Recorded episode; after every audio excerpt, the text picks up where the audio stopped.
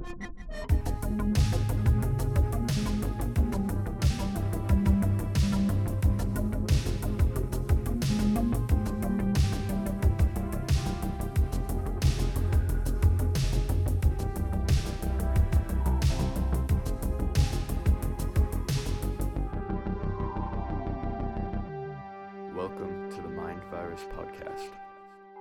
Now that we've had the really good discussion, let's do the podcast.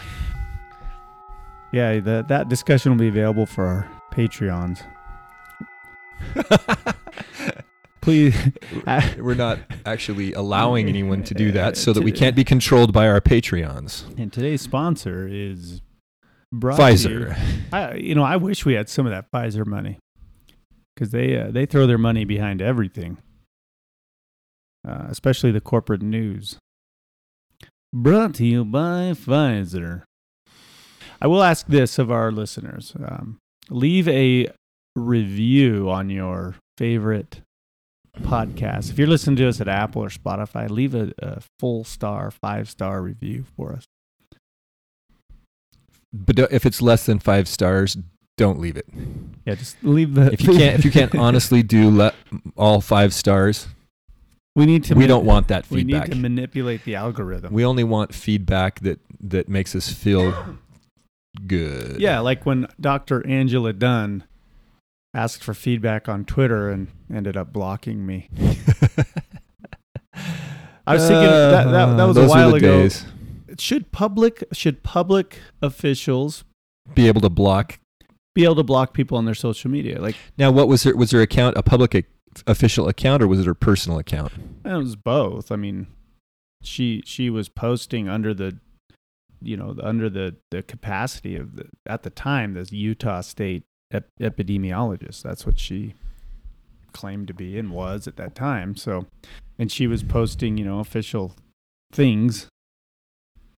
And I just think I like I don't know that like I didn't harass her. I didn't I didn't personally attack her or threaten her or anything like that. Were you trying to speak the truth? Yeah. I'm sure she took that as harassment. Oh, but she probably did. It wasn't the official truth. No, no, it wasn't the It wasn't her truth. it wasn't the party truth.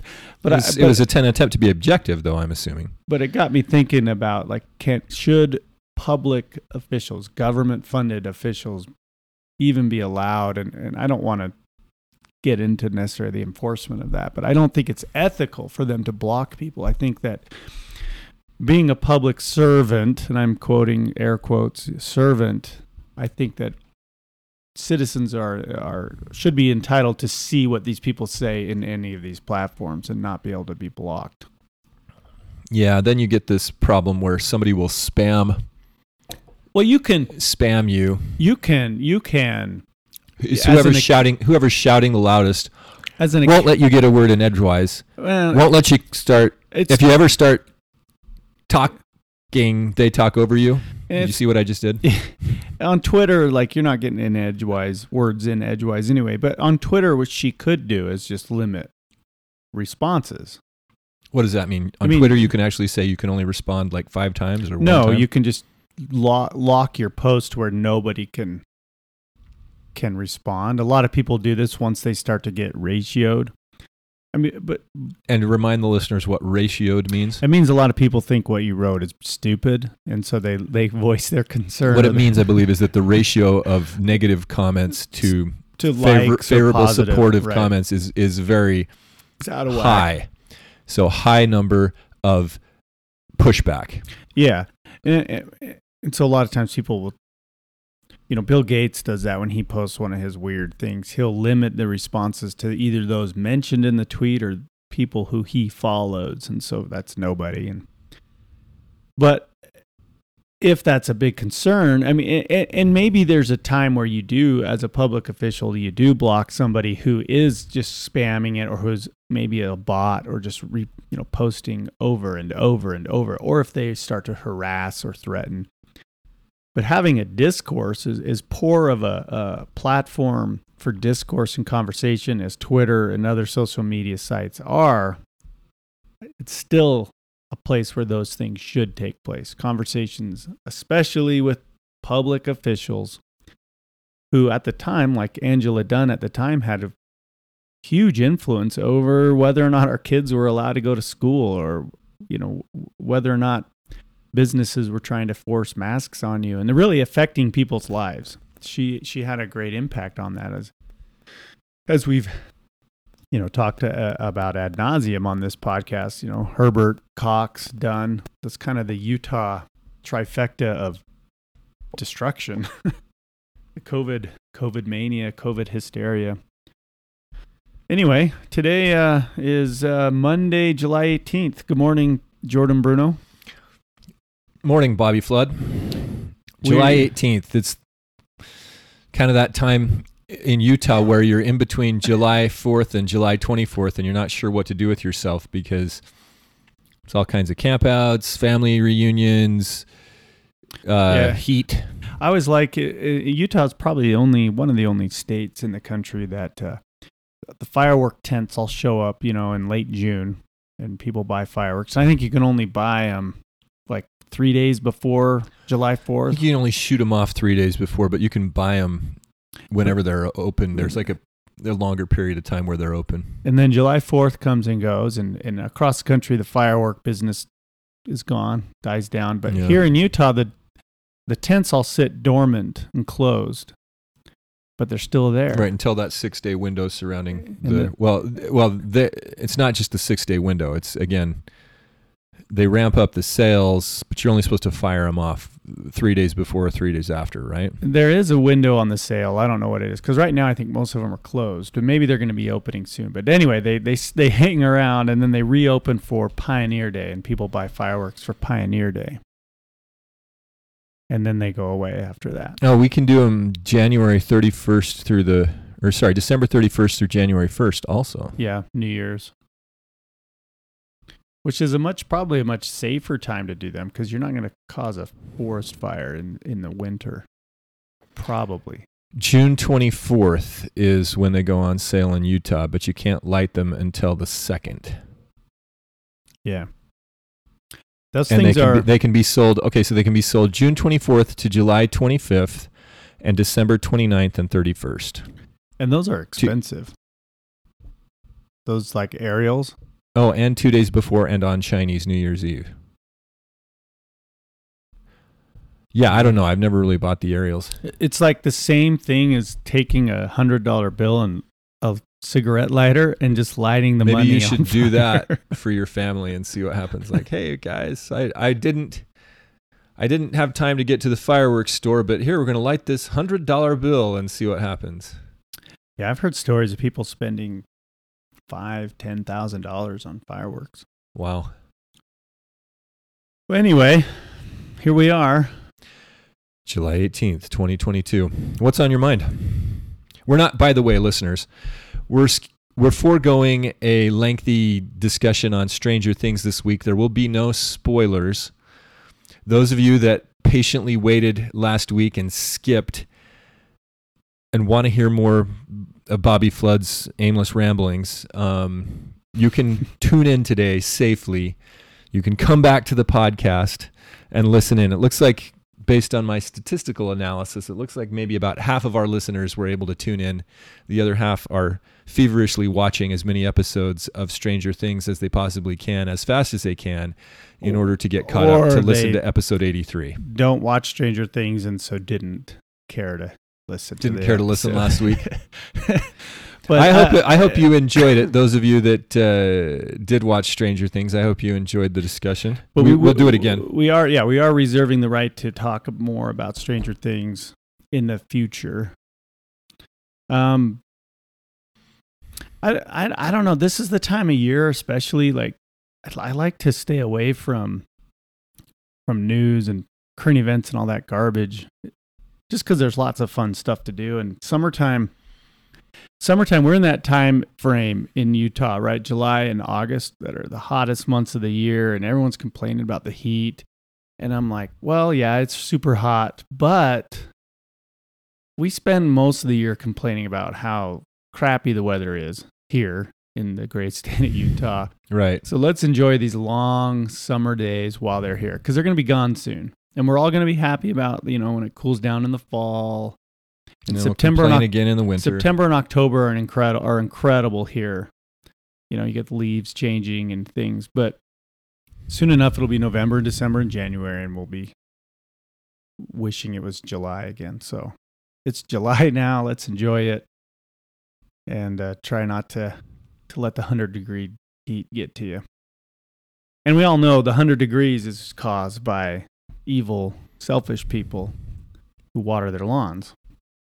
I thought it was people who drove SUVs. That too, but they're the same people. When when I was a kid and um, we only had a station wagon, we didn't have 100 degree days in Utah ever.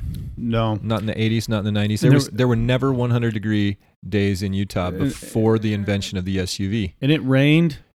It rained in Utah more than it does in Oregon before the SUV. I think it was the invention of the Chrysler minivan that caused Yeah, global temperatures to rise. Possibly.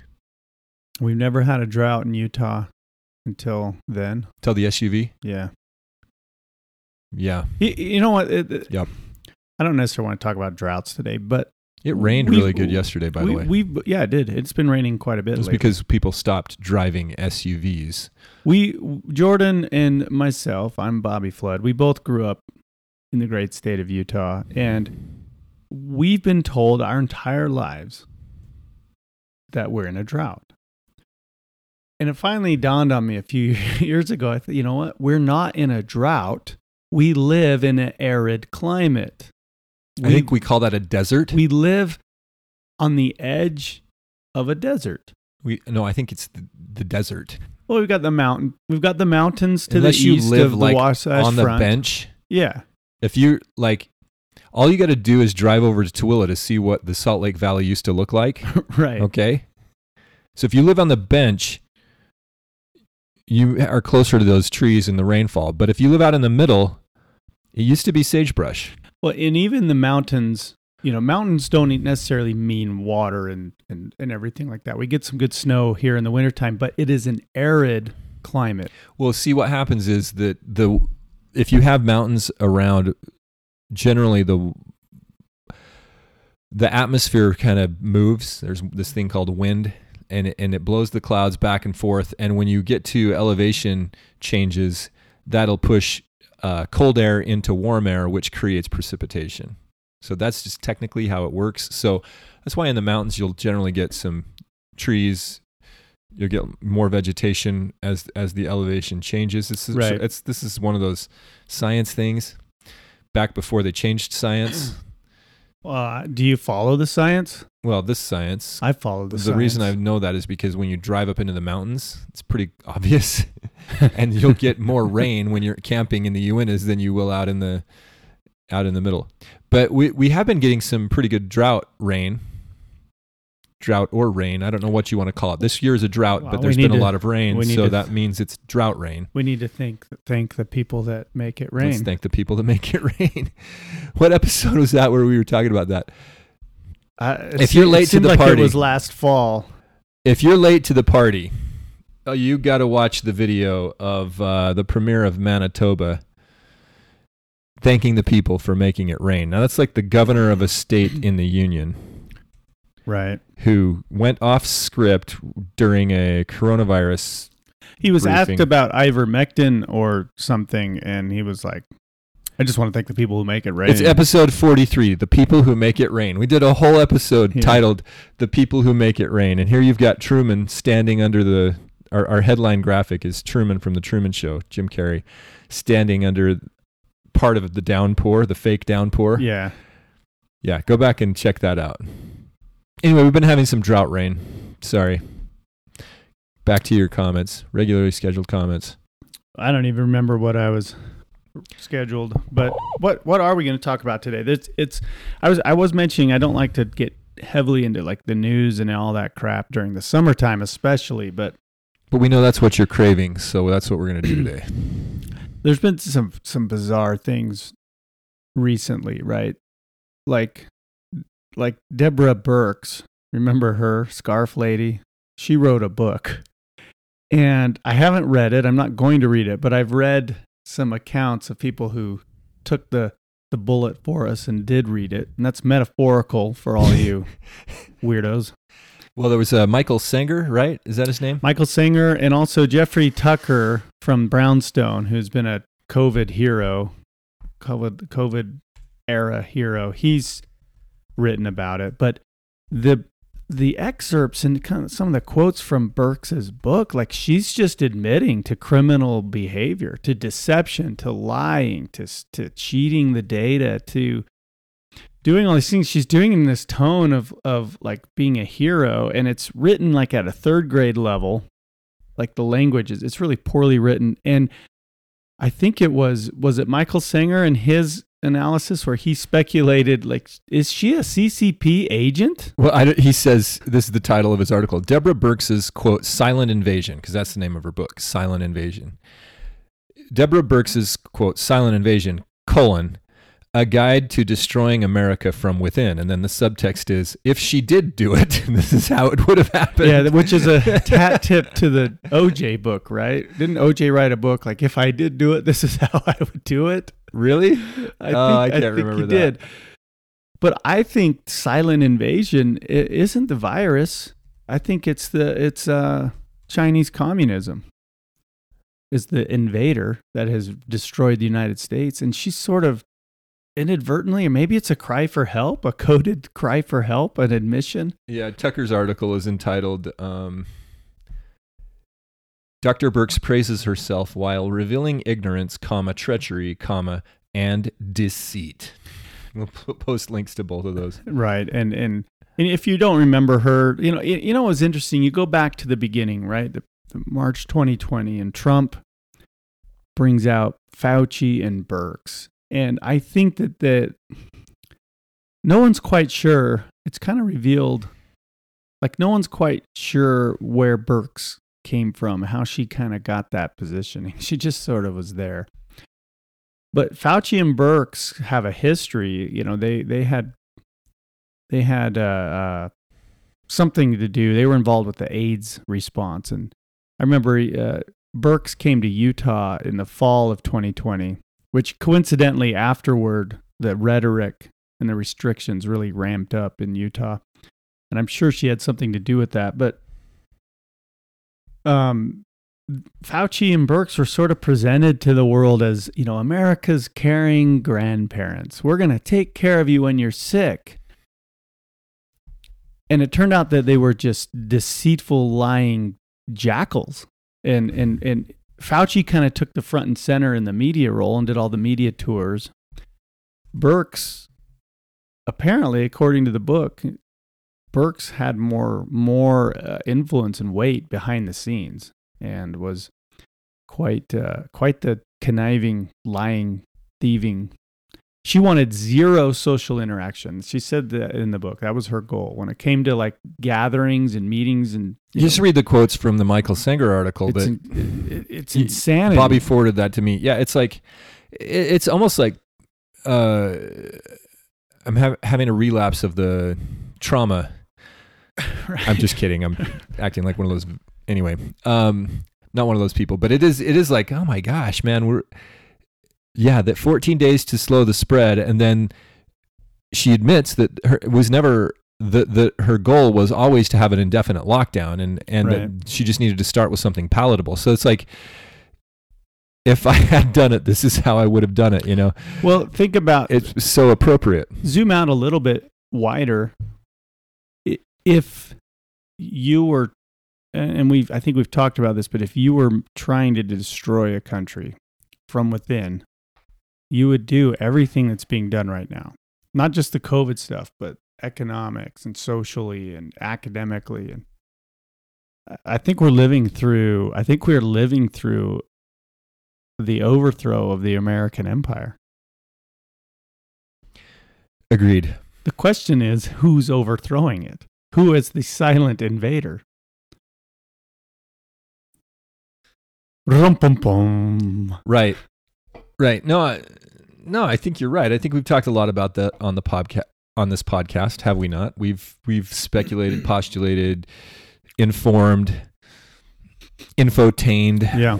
as uh, some of the radio Right. hosts used to like to say. Who was that? Was that Glenn Beck or Rush Limbaugh or somebody would call it infotainment? Infotainment. Well, that was one of the things that caught my eye was Birx's book. Um, another was some. I wonder. So the question is, and, and po- post again, comments on the website are always helpful. We'd love to have you chime in and tell us if you're thinking what we're thinking, or if you're if you think we're off base. But aren't we to the point now where Americans are past this? It's like, hey, look, COVID.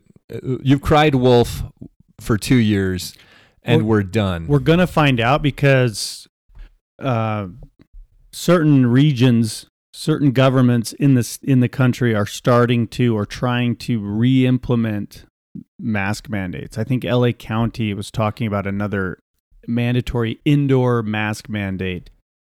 Um, and I think they're getting a lot of pushback on that stuff. You, you even had an LA, some people at an LA hospital were like, no, no, we're not doing this again. And I, I think people gotta be past it, but but people are also broken. So I, I don't well, know. some people are broken, but look, there we're going to link to a Zero Hedge article where it's titled "Watch as the mask mandate looms." LA hospital officials mock the COVID media hype. right. So, like, literally, you have people. but um, those same officials probably enforced it a year ago, right? Like I you know, wh- wh- where was the mockery in 2020 when we needed it most? Well, here, here's one of the quotes. It's just not the hmm. same pandemic that it was, despite all the media hype to the contrary. I mean, a lot of people have bad colds, which is what we're seeing. It wa- it is the same pandemic though. It's always been a pandemic of a of a mild or severe cold. It's always been that, and we've known that since three weeks into into it. We knew the demographics. The, remember the Diamond Princess cruise ship? We learned everything we needed to know from that. Remember the Bakersfield doctors? They were right. Well, yeah, but people had to be put on remdesivir, their kidneys destroyed, then put on uh, ventilators. Yeah, yeah. The, the, The- it took two years to get a million deaths. the medical pharmacy cartels needed to not only make their billions but establish themselves Right. as part of the authoritarian cabal It, it took overthrowing the American empire. it took two years to get a million deaths that could be classified as with co- Yeah. with COVID. Yeah, with COVID. Remember, these are generous- motor, Generous motorcycle deaths.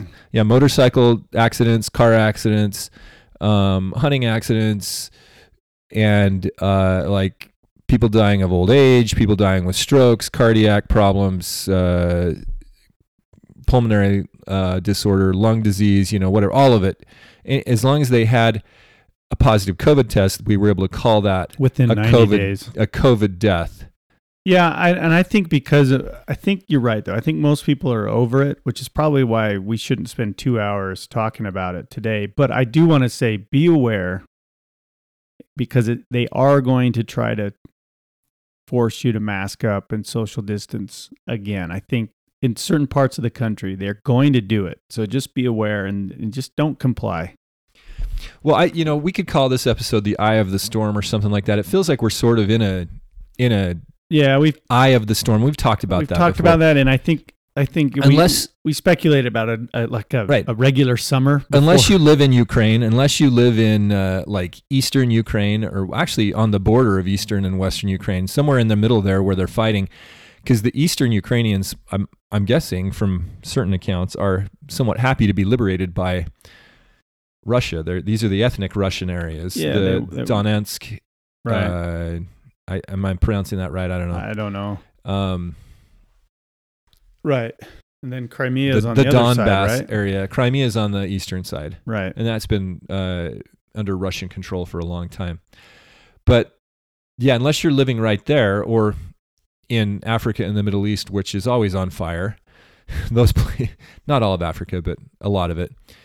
You know, it seems like it's been the eye of the storm so far this summer, and we we did talk about that in the spring. Like, hey, maybe this is a good time to uh, play the grasshopper, have some fun.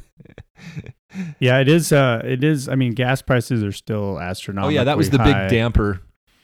It's it costs. I I've never paid more for gas in my entire life. and that may be that may be a data point we, re- we really ought to look at more because is it is it possible that you have the oil companies playing uh, Brer Rabbit? Don't throw me in the briar patch. Oh no! Don't shut down Russian gas. And it, sure. you know the pol- politicians are just acting like they're evil. Meanwhile, their their uh, friends and and um, crony capitalist buddies are all just making bank because they own the oil companies. And they're, you know, remember after Hurricane Katrina and Rita, you know, prices go way up. Oh, woe is me. We can't. We got it. We've got to charge you more for gasoline. Yeah, probably, but at the same time, like uh, uh, American domestic production is being just completely shut down. Well, and, And- they're and- shipping all of our petroleum reserves all over the world. Eh, eh, well, yeah, some, Some to China. Some to China, where to a company that Hunter Biden has financial ties to, and there's totally not a conflict of interest there at all. Okay. Totally on the up and up. But the the price of gas has affected some of my uh, decisions, like. Oh, I'd like to go over there and go camping, or I'd like to go up there and th- do this and that. I'm like, uh, it's going to cost me Twice as much. three times as much th- than normally. And I don't drive, I don't drive a, a very fuel efficient vehicle, but no, you do not. but it's a vehicle that is very Six wheels and no, tracks. no, not six wheels. There's just four, but they're big. but it's a vehicle that gets me into the mountains and, and I can haul stuff. It's called a pickup truck because you pick up stuff and you put it in the back of it. And you sometimes people, sometimes equipment, sometimes camping gear, sometimes sports gear, Yeah. sometimes mountain bikes, sometimes And he looks good while he's doing it too. I am a Ford commercial. I'm, I'm built Ford tough. anyway, uh, yeah. So maybe maybe it is though, but I'll, but maybe it is a summer of uh, you know sort of a, a deep breath. But Well, I guess I'm saying maybe the oil companies and everybody realized that was going to be the case, so they decided, hey, let's take our our toll, our tax on this summer of fun, and we'll just uh, sanction Russia so that we can raise the gas prices. I don't know what they're going to do. well, yeah, But that's the big. Okay, so that's the big uh, story. Um, and I think it's good to sit down and take stock of what's going on. But the big story today is that Russia has decided not to turn the gas back on to Eastern Europe, meaning the natural gas. Germany. Yeah, w- when the when the war when the Ukraine war started earlier this year, the NATO countries in lockstep attempted to put a Russian oil embargo on everybody, but they all are secretly buying Russian gas through, yeah, through it's all intermediaries. it's all just a game, guys. It's it's it's all just for show to But make they- you hang up your flag and think that right, you're doing something noble. right. But the but the real pain is going to happen now that Russia has shut down is the Nord Stream one gas pipeline. I think so. where it's it's this is the natural gas. This is the stuff that is used in um, power plants. It's used to heat people's homes, and they were scheduled to shut down here in the middle of July for routine maintenance, but they've they've tit for tat. They've declared a force majeure, which means that they they are saying, "Hey, we're we're legally not at fault here because we we can't turn the gas back on. There are factors outside of our control and contractually because part of any war requires you to take the high road. Both sides have to take the high road in the narrative. You never you never get Attila the Hun saying, "Oh, you know what? We're just going to kill a bunch of people and conquer Asia." Because I'm a megalomaniac. That's not the way it works. It's it's like, hey, we're going to liberate all these people and bring them into our our Pax Pax uh, Eurasia, whatever we're going to call that. You know, And that's like what we talked about a couple weeks ago. Like a good villain is somebody that you relate to and understand and, and kind of even agree with. right. Hitler's Third Reich right now is sort of a dirty word. Sort of. Well, yeah, people right. recoil and run away in fear. But if you were German and lived in Germany in 1941, you thought the Third Reich was a great idea. Right. We're going to have a thousand years of peace. Weird. Yeah. thousand years. Where does that come from? So it turns out that the the Germans at the time of uh, Adolf Hitler were essentially millenarian millenarian Christians, which, by the way, most So are you. most Christians living in New England at the time of Joseph Smith were millenarian Christians, and so are most Mormons. Well, a couple other, yeah, there's definitely some bigger kind of geopolitical chess pieces being moved around. More locally, yeah, some video came out from Uvalde, from the school uh, where that shooting took place, of the cops in the school doing nothing while this shooter was shooting. And there's one really damning clip of a police officer wearing body armor and everything, a SWAT type and he's he walks over and he squirts hand sanitizer onto him from a wall mounted He washes his hands as if he's about to enter a, a meeting or go in and have lunch, sit down for lunch. yeah and, and i i wrote on twitter in response to it i said all the hand sanitizer in the world's not going to wash the blood from his hands and it's dark but it's four, like four people heard that. and yeah i don't think anybody did but there, there's and, and there's a group of these guys standing around doing nothing they're doing nothing and to me like in my conspiratorial kind of mindset i think and i don't know why but i think that the uvalde shooting was allowed to happen because too too many there's just too many things like this with the sheriff's department or police department. You know, we have stories of guys who tried to stop it being forcefully restrained. Police officers that tried to stop it, his their you know, his colleagues. There was the one guy whose wife was a teacher at the school who ended up getting killed, was restrained from going in there and helping. And it's just like what what what happened? There's it's way it, to me it goes way beyond just police incompetence. Well, this was the key that allowed them to pass the the uh, recent legislation, which we don't know yet what that. Yeah, we don't know what, what's a red flag law. We don't know what's going to happen out of that legislation. All we know is the government has set in motion the money and the legal framework to do some stuff. What's a red flag law? Tell give me an example of a red flag law that's codified in the this legislation and this new law. Well, the I think the point of the legislation was that they're going to give the states money to do a bunch of stuff. Right. So, and that's And it's open ended is what I'm as saying. we know from the coronavirus episode. The whole point is you got to get the money out there, right? Like when was the CARES Act passed? When was the first congressional move? It was immediate. It like, wa- it was it like was- April Because the stock market crashed, and then within a month they had legislation giving all kinds of money out, right? Mhm. and it was the money that allowed the pain to be prolonged for two to, to the point where they're literally trying to resurrect this because they were getting so much money out of it. Well, did you know that? Well, Biden Biden extended the state of emergency, the COVID state of emergency, and I think that the great state of Utah is also still under. You keep saying the great state. When you say that, you mean G R A T E, right? Great, as in You know what? cheese grater or Utah is a pretty great state. a metal covering that you put over something you don't want to get out of the. Do you remember when that was the slogan? Pretty great state Yeah, with a comma. Pretty, comma great. yeah, I remember that. People were making fun of us. But U- U- Utah has been a, a a good place to to live and to raise a family. Now I think Utah's being Past overrun. tense, I think it's being overrun by morons and idiots, statists. Statists, leftists, Marxists, guys who will do anything for federal money. Right? People who call themselves available Jones, people who never saw a state of emergency that they didn't want to declare. Well, it's Uh, becoming and it's becoming more and more clear in recent elections. It's the uh, the word is leaking out that um, we have had essentially the wolves in sheep's clothing Republicans here in Utah for a long time. Since since you can't get elected as a Democrat in Utah, people have been running as Republicans and and uh, infiltrators Yeah, essentially. Not that the Republican Party is you- great, but if we would follow the platform, We see you, John. Curtis. We see you. John Curtis, we see you. now that was uh, Project Veritas caught one of his operatives on camera Mm-hmm. Claim claiming just that. But this is Becky Edwards tried was, the same yeah, it was thing. Becky Edwards.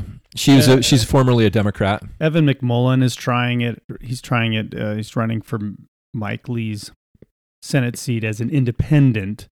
There's nothing independent about a guy who comes from who comes from uh, Wall Street, okay, Goldman Sachs, the CIA, and the United Nations.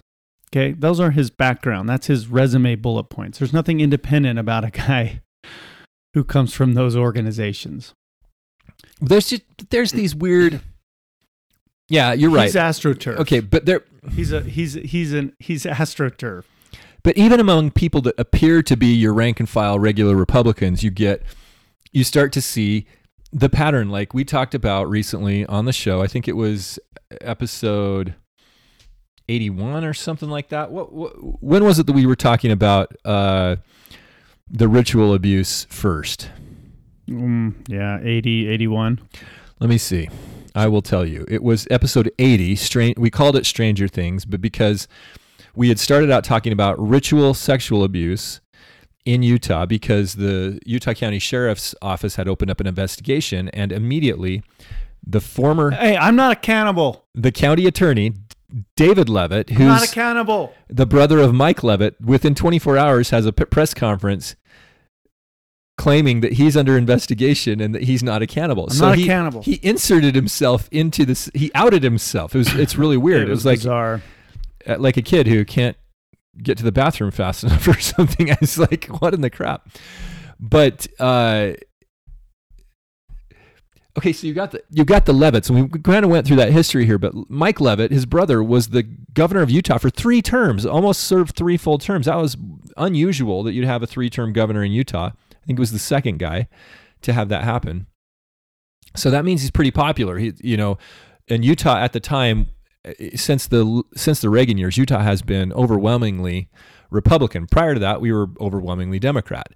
But we we've flipped into this uh, Utah is a Republican state thing, and we're carrying that persona pretty well, I think, uh, as we tend to do in Utah. Take statist themes to the extreme.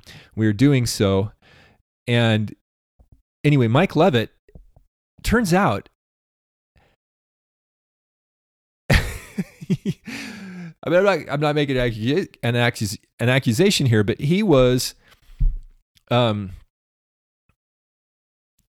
the Secretary of Health and Human Services in the Bush administration, and his focus was pandemic planning. Okay, Health and Human Services. Uh, there's a lot of things. If if if if you look at the name of the organization, Health and Human Services could encompass a lot of things. Like you could you could do the things we used to do in the '80s, like jump rope for heart or uh, walkathons and Yeah. get in shape. Presidential fitness. Presidential fitness, yeah. Eat, eat right. The food pyramid, you know, whether they got that right or wrong. oh, they got could- it really wrong. Okay, but I know that's a pet peeve of yours. Backwards. They got it upside But you could down. you could say, hey, we figured it out. Here's the pet, here's the pyramid, the food pyramid. But you you know what I'm saying is like health and human services could could be talking about a lot of things, but since the last 20 years, which is you know right around the time Mike Leavitt ends up in there, their focus is pandemic planning. Oh, we're going to have a pandemic. We're going to have a pandemic. Pandemic, pandemic, pandemic. And remember, we've talked about this about the same time in the in the mid 90s,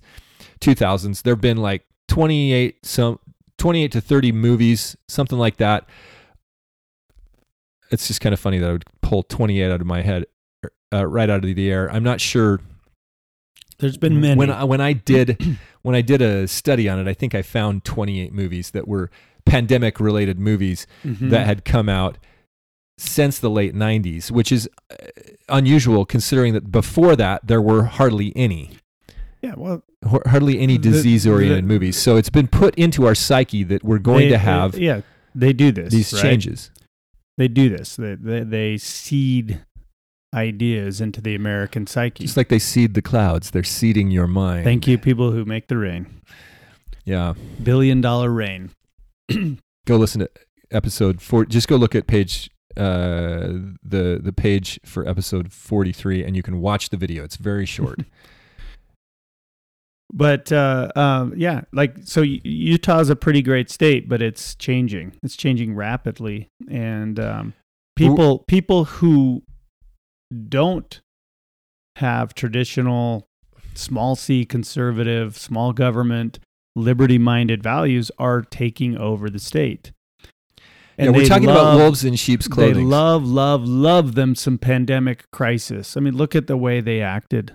Okay, look at the way they acted in in March 2020 and beyond. okay, but but here, Bobby, I'm going somewhere with this. okay, We're talking about wolves in sheep's clothing here. And the Leavitt family appears to be neck deep in it because we have, first of all, Michael Leavitt, and nobody wants to impugn his character. Nobody, I mean, people would be aghast that we're even bringing up this link here. And I'm not making uh, any sort of a formal accusation, except that Mike Leavitt, you're a big government statist. We can see it, okay? And you've been involved in all the statist crap going on here in Utah. You know, the count my vote stuff, the uh, count my vote, if you're uninformed, was uh, is essentially a mechanism to try to bypass the caucus system so that you can render the political party, the grassroots political party mechanism inept and just use your big money to buy people's votes through the mass media, which we know works. We, they know that that works. It's easy to indoctrinate the masses. And if you can get them to come out and vote for whatever postcard you sent them in the mail repeatedly, you're going to see here in Utah uh, ramping up probably maybe in a, in September. You're going to see a huge media uh, campaign in favor of Evan McMullin. You're going to see all the papers, and everybody's going to push hard for him. they're going to, yeah, there's been a lot of hating on Mike Lee. By the way, Mike Leavitt and David Leavitt's father is an influential Utah politician, and his name is Dixie Leavitt. And I wonder if Spencer Cox is going to cancel him and make him change his name.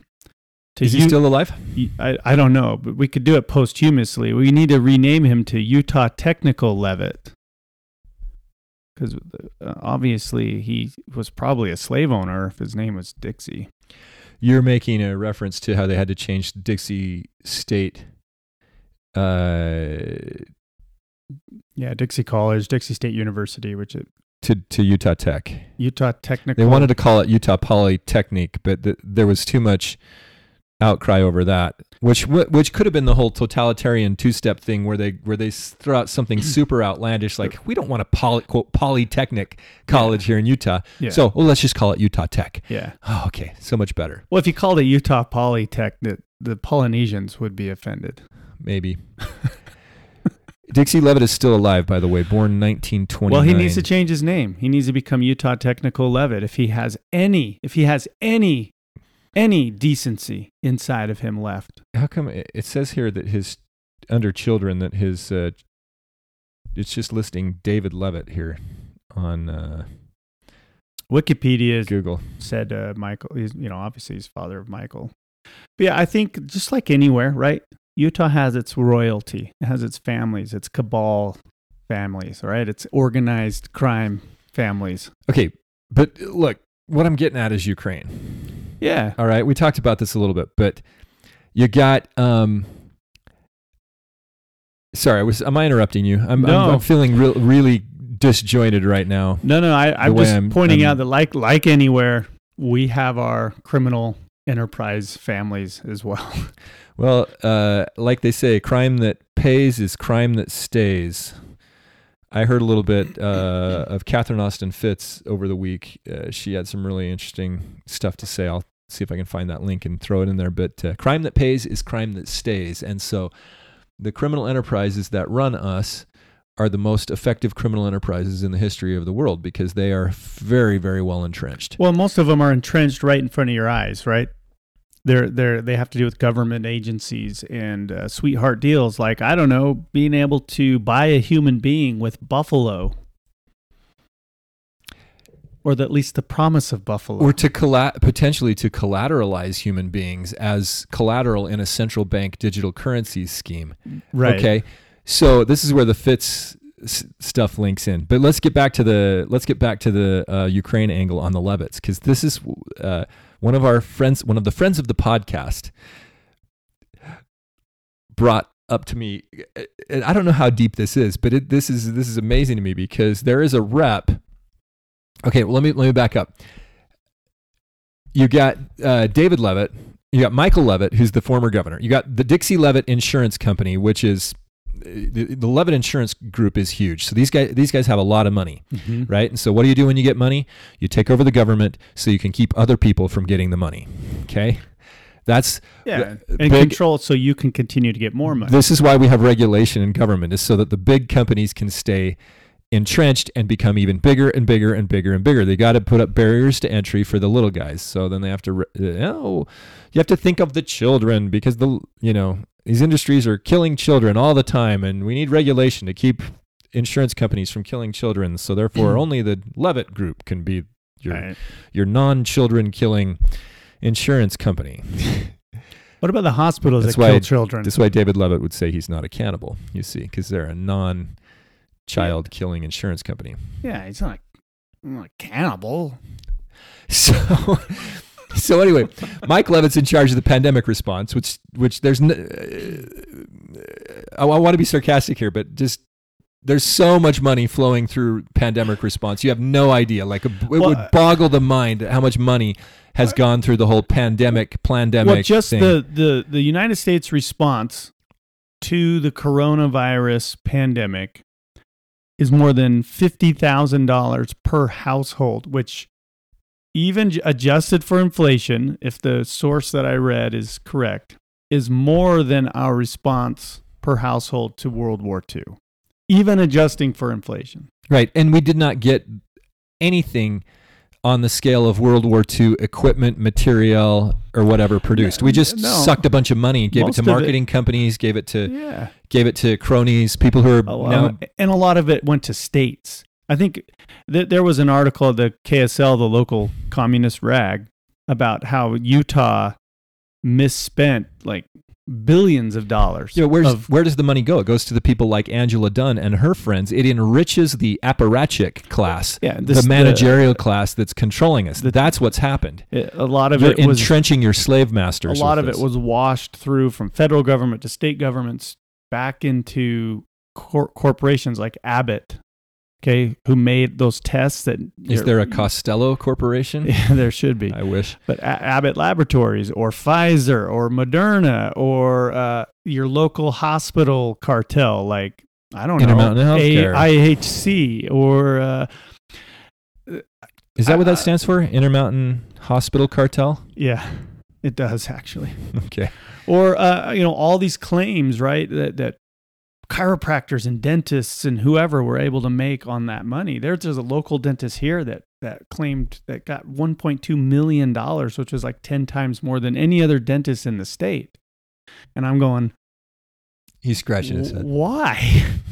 so, yeah, th- there was just money literally raining from the sky. On certain people. billion dollar rain, Yeah.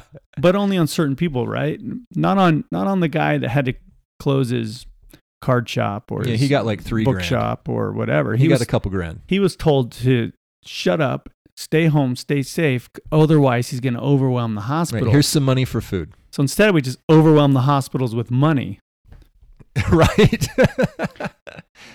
Paid for a lot of dancing nurse videos. Okay. Okay. So so you get Le- Leavitt is clearly uh, neck deep in this uh, as uh, director of health and human services, and it was weird. If you, I don't know if you remember, did you you were here in Utah at the time? Wasn't it odd that the governor just quits and goes to become like the way the news had Mike Leavitt, Mike yeah. Leavitt framed in the early 2000s? It was like, hey, we love Mike Leavitt. He's our, we elected him to be our governor. And that's what people did is they voted and said, "We want you to be our governor." And he said, "Hey, thanks for your money and fame. I'm going to go be a Yeah. cabinet secretary of a no not a no not, we're not talking about Secretary of Defense or Secretary of the Treasury. We're talking about Health and Human Services. This is like a no publicity. Right. No one cares. Nobody cares about this one, but I'm going to go be in charge of it.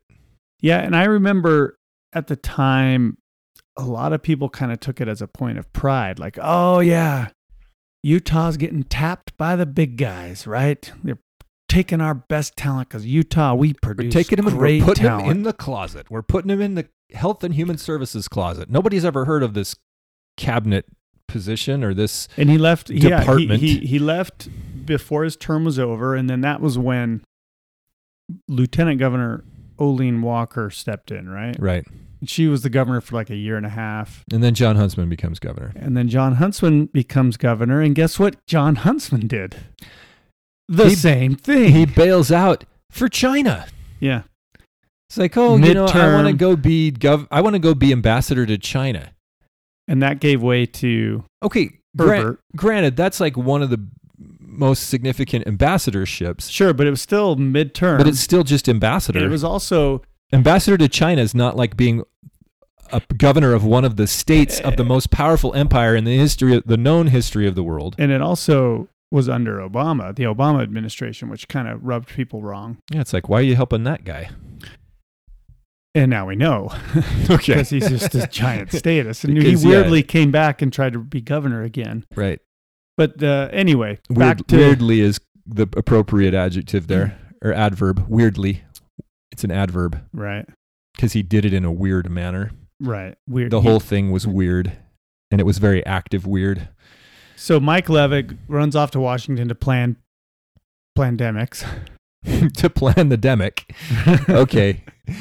And then uh, Governor Huntsman's off planning the social credit system in uh, China. Meanwhile, somewhere along the line, Mike Leavitt's brother, I think I assume it's his little brother, gets control of Who, the by the way, is not a cannibal. Okay, he gets control of the the uh, Justice Department of the U- County of Utah in Utah. This great, the great state, G R A T E, great state of Utah. Second most populated county in the state, Yeah. right Okay. behind Salt Lake County, Al- somewhere along the lines, maybe Davis County. we find out, and we put this all in the last in the last episode, episode eighty. We put this in there. Somewhere along the lines, it turns out these guys have ties to Ukraine, and we found out through He has a home in Ukraine. Yeah, he's got a, an apartment in Ukraine, which I didn't know that Why until did- listening to why- the last American Vagabond guys. Why do you need an apartment in Ukraine? Why? So he's got an apartment in Ukraine, and uh, reportedly was in the news talking about how he had to go back to Ukraine to clear out some of his stuff. Would he leave some CDs over there? Like I left, I left my Sting CDs. I got to go back and get my collection of baseball cards from my apartment in Ukraine. WTF is going on here? That's a question. Because you can't say the whole thing here, but that's what I want to know: is what is going on? What in the world is going on with these people? Because get this. Okay, I found out from one of our listeners that uh, one of our illustrious state representatives, a, a guy named Jordan Teuscher, T E U S C H E R. You can look him up. I'm not going to link to him. Okay, okay. While you're looking that up, No, I'm not going to link to him. okay. Uh, because now we're getting into Utah politics too. You know, we don't want some algorithm finding our website and uh, saying, "Hey, the hey, this Flood and, and Bruno guy are onto us." Okay, here's maybe maybe why he has an apartment in Ukraine. Okay, David Is Leavitt. this is a buffalo selling outfit? David Leavitt is married to Dr. Chelom, C H E L O M, Chelom Eastwood Leavitt. She grew up in Yakima, Washington, which is not Ukraine. She went to BYU uh, and studied economics and then got a law degree from the J. Reuben Lar- Clark Law School at BYU. And that's where they met. In 2010, Chelom was invited to be a Fulbright Fellow in Ukraine and teach in Shev- Shevchenko University in Kiev. She also ran a research study in Ukraine on how religious and secular traditions were associated with couple and parent child relationship well being. So she's one of these Fulbright fellows, like, like uh, our disinformation overlord, Nina Jankowicz. Yeah, yeah. Okay. So uh, it's this. That's interesting. okay, but that was 2010, right? Yeah, but that's that. Then I'm So- just trying to connect some dots here. Why do you have? But still, why do you have Here's an apartment in Ukraine? Okay, yeah. I know for a fact from um, friends of the podcast that Jordan Teuscher, re- representative for South Jordan uh, part of the Sou- the Daybreak area. So he's a state rep. As a kid, was involved in campaigning for Mike Leavitt, none other than Mike Mhm. Leavitt for governor. Like not just regular campaigning, like over the top. I want to be a politician type of campaigning. Okay, Mhm. and that his mother worked for these people. Mhm. Okay. And uh, so he he really wants to be in politics and really wants to be in involved in the Leavitt campaign because his mom's in that. So it looks like this is a one of those grooming situations where he's been groomed by the Leavitts to be part of their Mentored. syndicate. Mentored. Am I using the wrong words? mentored? They're And they're They're- definitely not cannibals. So, so he's been mentored to be part of their organization rather than groomed to be part of their syndicate. What's the difference here? One involves cannibalism. and one- And buffaloes. okay, so and he's current. He's a He's current, a current rep. current I'm rep. looking at the guy. I'm worried. I don't want to even look too long. I'm going to get hypnotized here. Yeah, yeah. Okay. Well, we should email him this episode. No, let's Maybe not. I don't want to talk to anybody about this. I think No. it's too late. I think it's. I think we need to batten down the hatches. Uh, avoid all contact, potential, uh, potentially explosive contact. No, I don't know, but okay, okay. He served a mission in Ukraine, so this was before Tushar. Tusher, Tusher? Tush, Tusher, yeah, Tusher, I think is how you say it. He served uh, a message in Ukraine. A mission. he served a mission in Ukraine. Mm-hmm. Married a Ukrainian Mm-hmm. and um, got neck deep in. I, I think he, he graduated from the J. Reuben Clark School of Law. Where did we hear that before? Hmm. Got neck deep in the Leavitt um, Insurance group. Uh, organization. Okay, somehow he's he's working for these guys. Um, Hmm. let's see where where is his. Uh, okay, hold on. Bear with me for a moment. Bear with me. Yeah. Okay. Where- Okay. uh, now my computer wants me to to We- restart. While he's restarting his computer, the, the No, I'm not gonna do that. We talked earlier off the recording, and uh, bear with me. I I bore that my uh, one of my pet peeves is bear with me when people stand up in a public speaking situation and say bear with me because what they're not saying is bear with me i didn't bother to prepare anything so i'm going to waste the next 10 to 15 minutes of your life Okay. Jordan is the oldest of eight children. He met his wife, Aliona, while practicing law in Ukraine. uh, Aliona had recently returned from a church mission in Russia and was about to leave to study at Brigham Young University. After a short courtship, they were married in 2009 and now the parents of three adorable children. Okay, adorable they're adorable.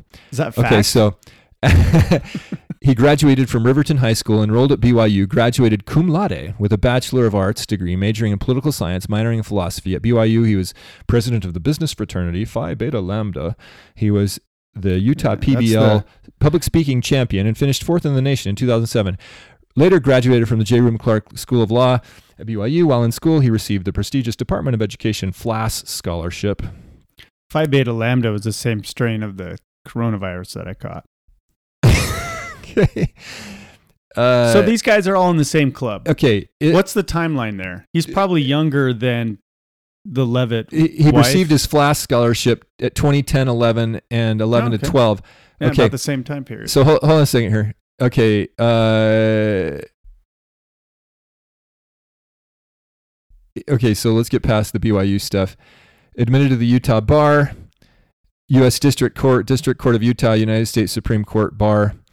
Beginning with a church mission in Kiev, Ukraine, he gained extensive international experience. In 2007, he co organized the first jury trial competition in Ukraine. Like, Ukraine doesn't have stuff going on or something, so you need these Americans to come over and do it. Graduated from Penn State University Capitals of Europe program in Strasbourg, France, where he was taught by Supreme Court Justice Samuel Alito. He later went out to work for the Leavitt Institute for International Development. So the Leavitt people have an institute for international development. They're not just an insurance company. Directing international legal reform work in Ukraine, Moldova, and Rwanda. Currently, he serves as the executive director of the Leavitt Institute for International Development. He's development. He's fluent in Ukraine and has taken classes in Russian, Romanian, and French. He okay. Anyway. Oh yeah.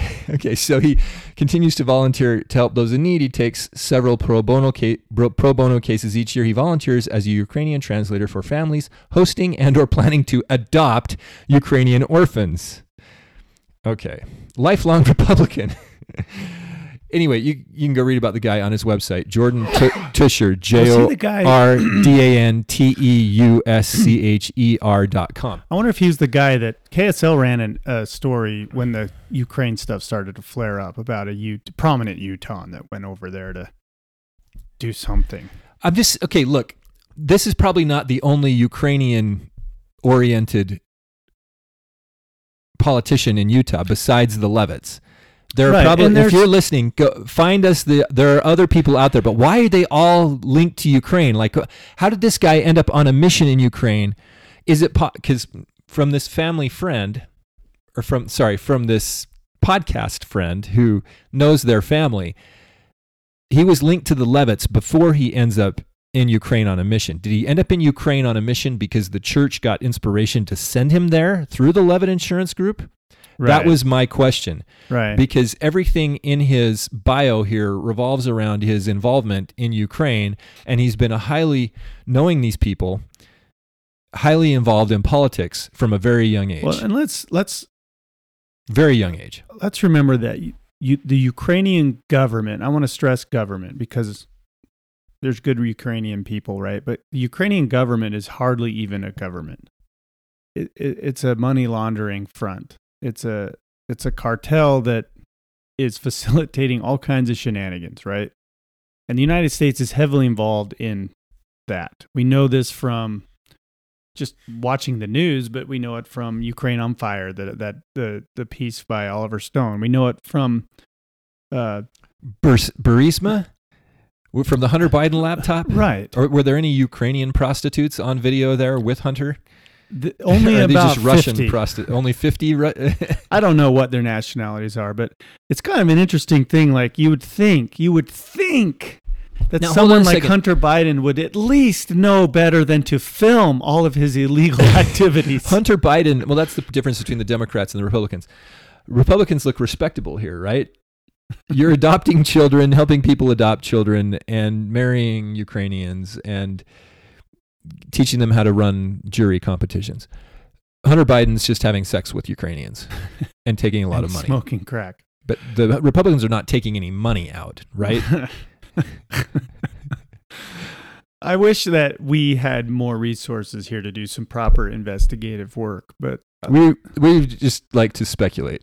well, we're connecting certain dots. I don't think it's total speculation because there are things that are odd, like going to an Indian tribe in Montana and saying, "I can trade if you give me a baby, I'll s- let you sell some buffalo to Ukraine." See, Where I have an apartment, but I am not a cannibal. if these guys just want to be run of the mill capitalists, right? Like laissez faire, just businessmen or whatever, and they want to do business with Ukraine, that's fine. But how come they end up being the governor, the uh, the Attorney- county attorney for Utah County, probably with higher political aspirations, and then which are gone. a younger guy who's a representative, a state representative who obviously has political aspirations to probably be the governor or something, or maybe be a Yeah, like watch watch this Teuscher guy, or Yeah. let, let's. He's going to end up running for higher office at some point. most of these guys do. Like I mean, you, you don't you don't have the political ambition of being the representative from Daybreak. Oh, I've reached my goal. No, you you're power hungry, and they're gonna they they pursue this power in a couple of different ways, and it all ha- revolves around government, right? They either become representatives, because that's the biggest money cone. That's the biggest Or- money money sucking channel Or- is government. or they start a consulting firm, a lobbying firm. Apparently, government is way more lucrative than insurance. Well, look at uh, Nancy Pelosi. It was just revealed that she owns about uh, I don't know eight hundred million dollars worth of Nvidia I think stock. it was just eight million, but you Eight- can add a hundred to that. ba- bajillion. A bazillion. Okay, eight million is still a lot of Nvidia stock. Nvidia is a chip maker, right? They make graphics cards. At the same time, that's revealed she is pushing for this chip act, which would give a bunch of money to Nvidia. Nvidia. And what happened when she publicly endorsed that that legislation? The Nvidia shares, which she owns eight million dollars worth, jumped four or five percent. That's a, that's a, that's a nice little day's work, isn't it, Nancy Pelosi? Yeah, that was convenient for her. yeah, there's there's What's she uh, worth anyway? a lot, a lot of money, and her husband is worth a lot of money. But it's very odd that uh, Congress people always, almost always, Nancy leave, Pelosi is valued at about 135 million dollars. they almost always leave government far wealthier than they were when they entered government. These these representatives, and and no one seems to to really be too concerned about that or how it happens, why it happens. It's a cartel. It's a criminal organization, guys. It's quote unquote legal organized crime. Nancy Pelosi urges support of a $50 billion CHIPS bill hours after disclosing her $8 million NVIDIA stake. Yeah. Weird. Yeah. You know what they call that in, in the normal world? Politics? Insider trading, and we would go to jail for that. Okay. Well, Well, anyway, we- yeah, there, yeah. there's some strange links here. I bet you that we have more than one Jared Teuscher out there in Utah politics. So the, the Leavitt organization, I'm going to use the word syndicate. Maybe, well, You're not going to use the word Just use the word mafia. syndicate. What about mafia? What's an Italian thing? This is a Utah Cartel? thing. Cartel. It's The an Leavitt group. organization. They use the word group, Leavitt Group. Yeah. It's a combination. They are. Uh, Keep it secret. they've got to have. They've got to have uh, several other Teuschers out there. So uh, you are our eyes and ears, listeners. Tell us who else has ties to Ukraine and the Leavitt Group, and why does the Leavitt Group have ties to Ukraine and the pandemic and And, and and look, we everything else, we, and Buffalo in Montana. we know that uh, a lot of people from Utah go into different countries, right, and spend two years there as LDS missionaries, and a lot of those people end up creating some kind of ties to these countries, right? Maybe they marry someone from those countries.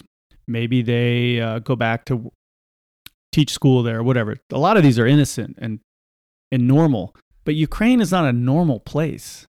And I know somebody who just got back from Ukraine. As far as I know, they don't have any ties. Maybe you should ask them if they but- know the Leavitts. But Remember, um, their apartment was next door maybe in Kiev. But Ukraine, um, I mean, it's been in the news so much lately, right? And it's supposed to be this victim.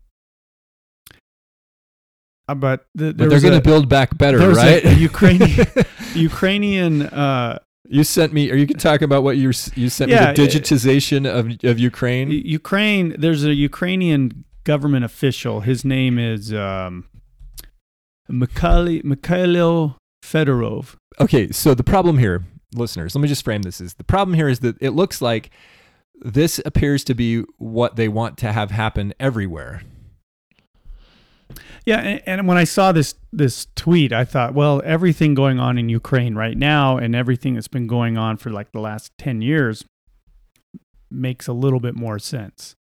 But he he writes on Twitter. This is again a Ukrainian government official. Which, by the way, if you click on his profile, he's he is the vice prime minister of Ukraine. You should just play the whole audio here. They can watch the video later. Okay. We could do that. He's the Are you get vice. copyright infringement or something for that? No, this is of Okay. government This is propaganda. Ukrainian, yeah, you can you can infringe upon the copyright of government propaganda whenever you want because you paid for it, right? His banner, by the way, his and Twitter since it's banner. in Ukraine, you definitely paid for it. His Twitter banner says, "Be brave like Ukraine." and Okay. okay, he, this is the Vice Prime Minister of Ukraine and Minister of Digital Transformation of Ukraine. That's his official title. Minister of Digital Transformation of Ukraine. If that isn't like Do we have a minister of digital transformation or a secretary of or a czar of? I hope so.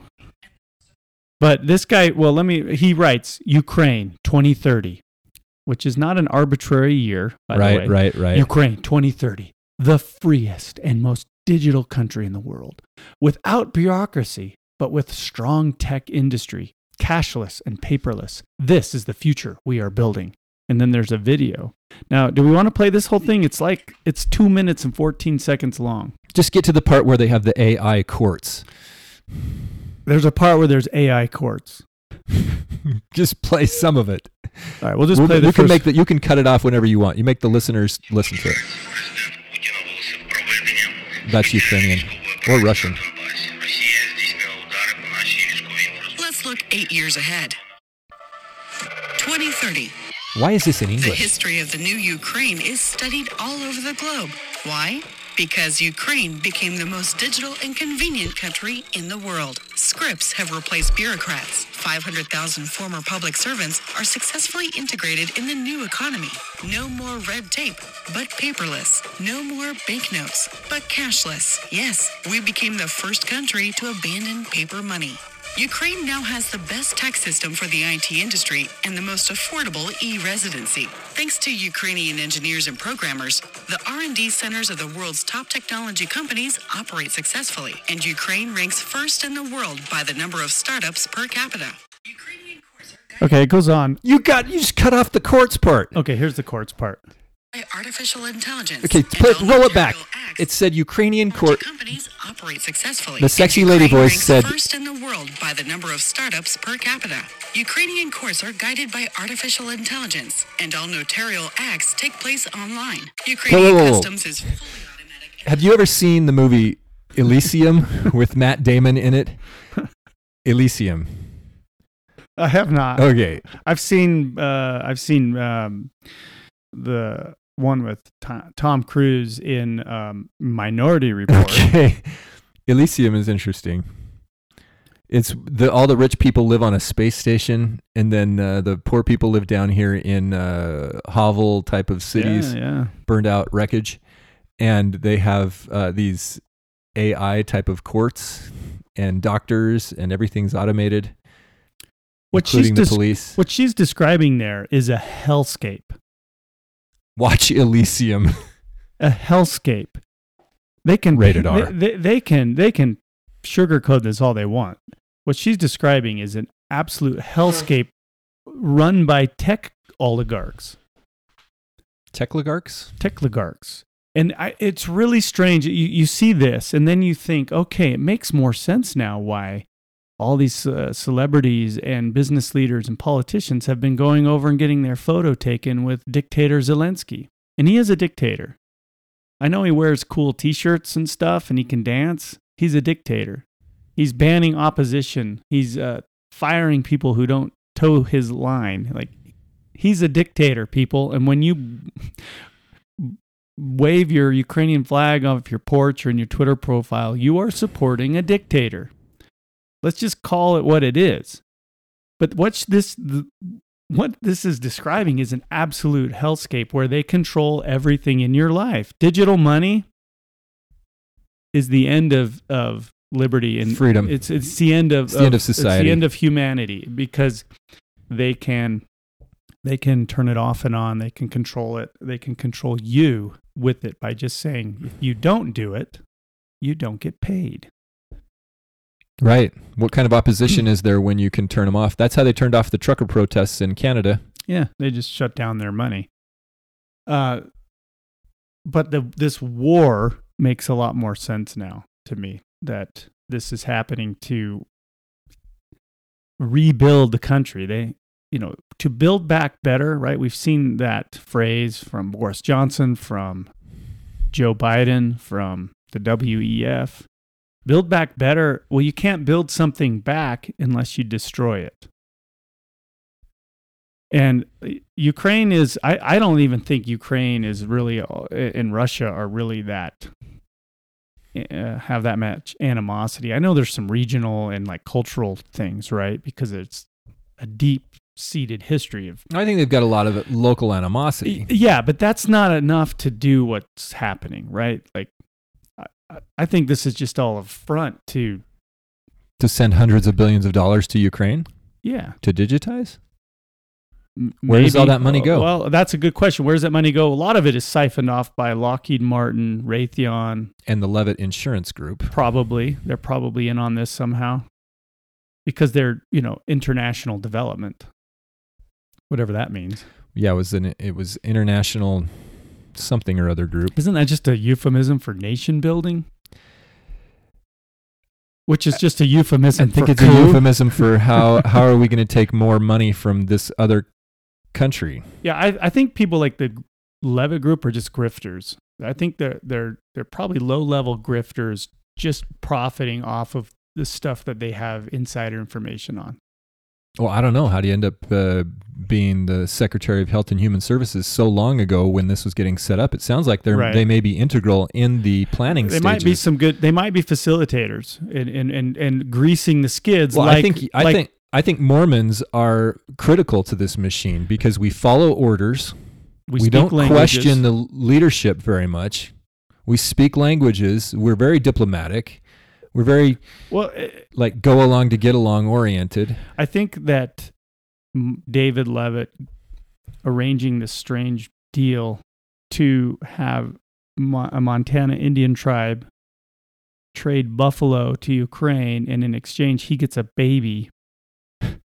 Just saying that is Was so it, bizarre. it was like a But it was I like think a, that's- That's uh, a a, nep- a niece or somebody got the baby. It wasn't like they got the baby. yeah, but someone in the family got the baby.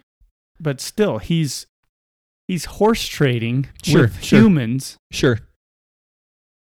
and and one of the things that with this this reporter, this local Fox reporter, Adam Herberts, Herbert, something like that, Hibbert? he he breaks this story and it's pretty interesting. Where's the follow up? Like, did I want to know first of all, where's the kid now? Is is she or he healthy?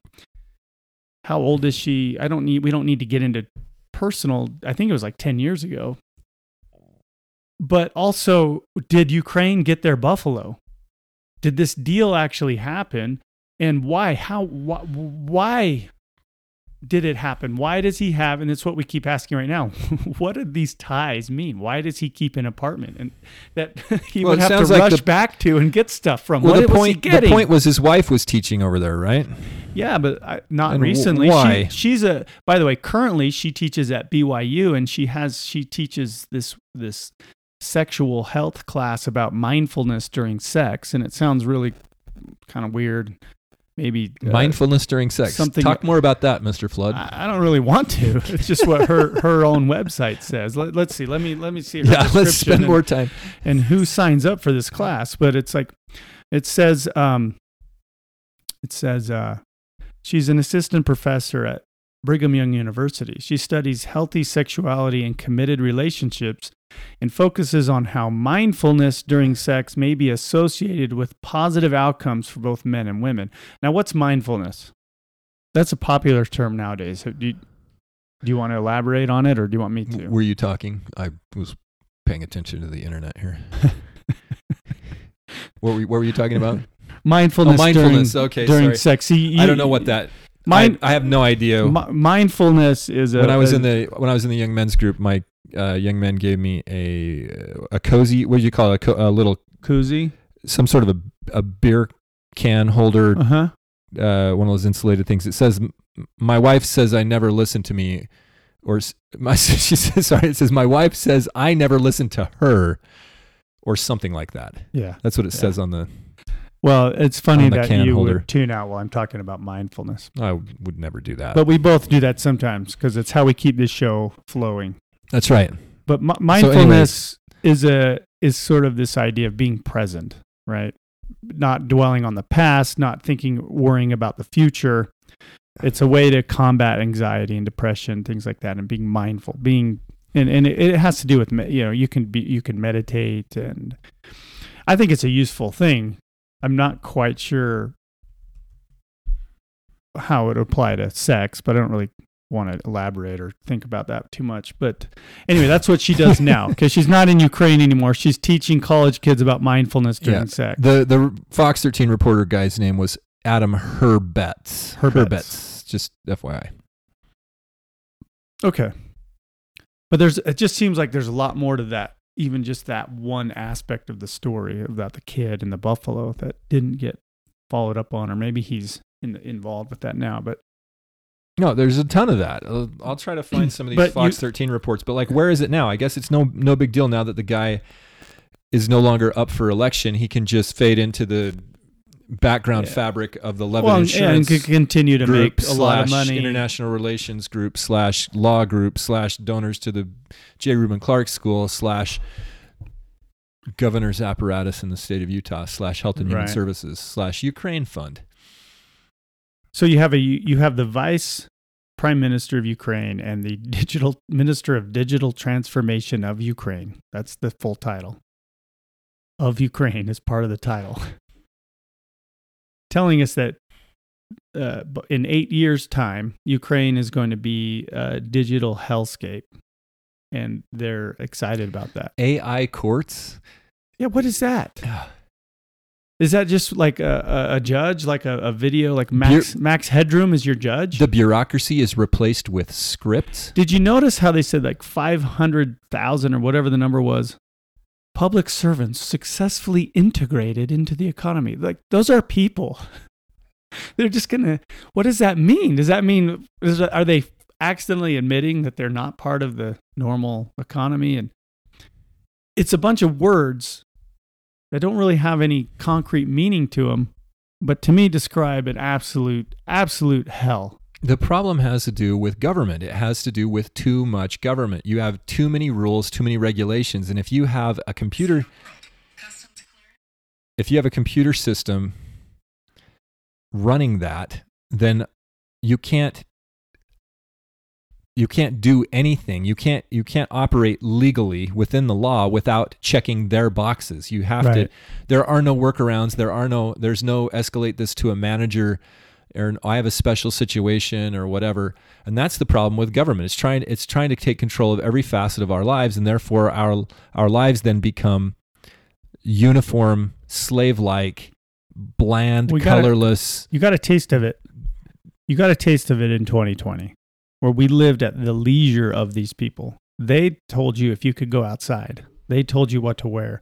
They're they're touting in this video digital schools. Guys, we know now without that a kills doubt. children. We know now without a doubt that online education Destroys for children, children. is is devastating. It literally will kill children. They're talking about telemedicine, uh, using an which app kills adults. to talk to your doctor. like your doctor, that works in some cases, but the most effective cyber defense system ever. try this. Pinch your arm really hard here and and then I'll ask you, does it hurt? This is the where it got. Does this hurt? They're talking about what they call the ultra modern Iron Dome, this defense system where this somehow this this dome Right, they had like a force field like from Yeah, Star Trek yeah, or something. Yeah, a force field covers a whole city to protect it from uh, missiles.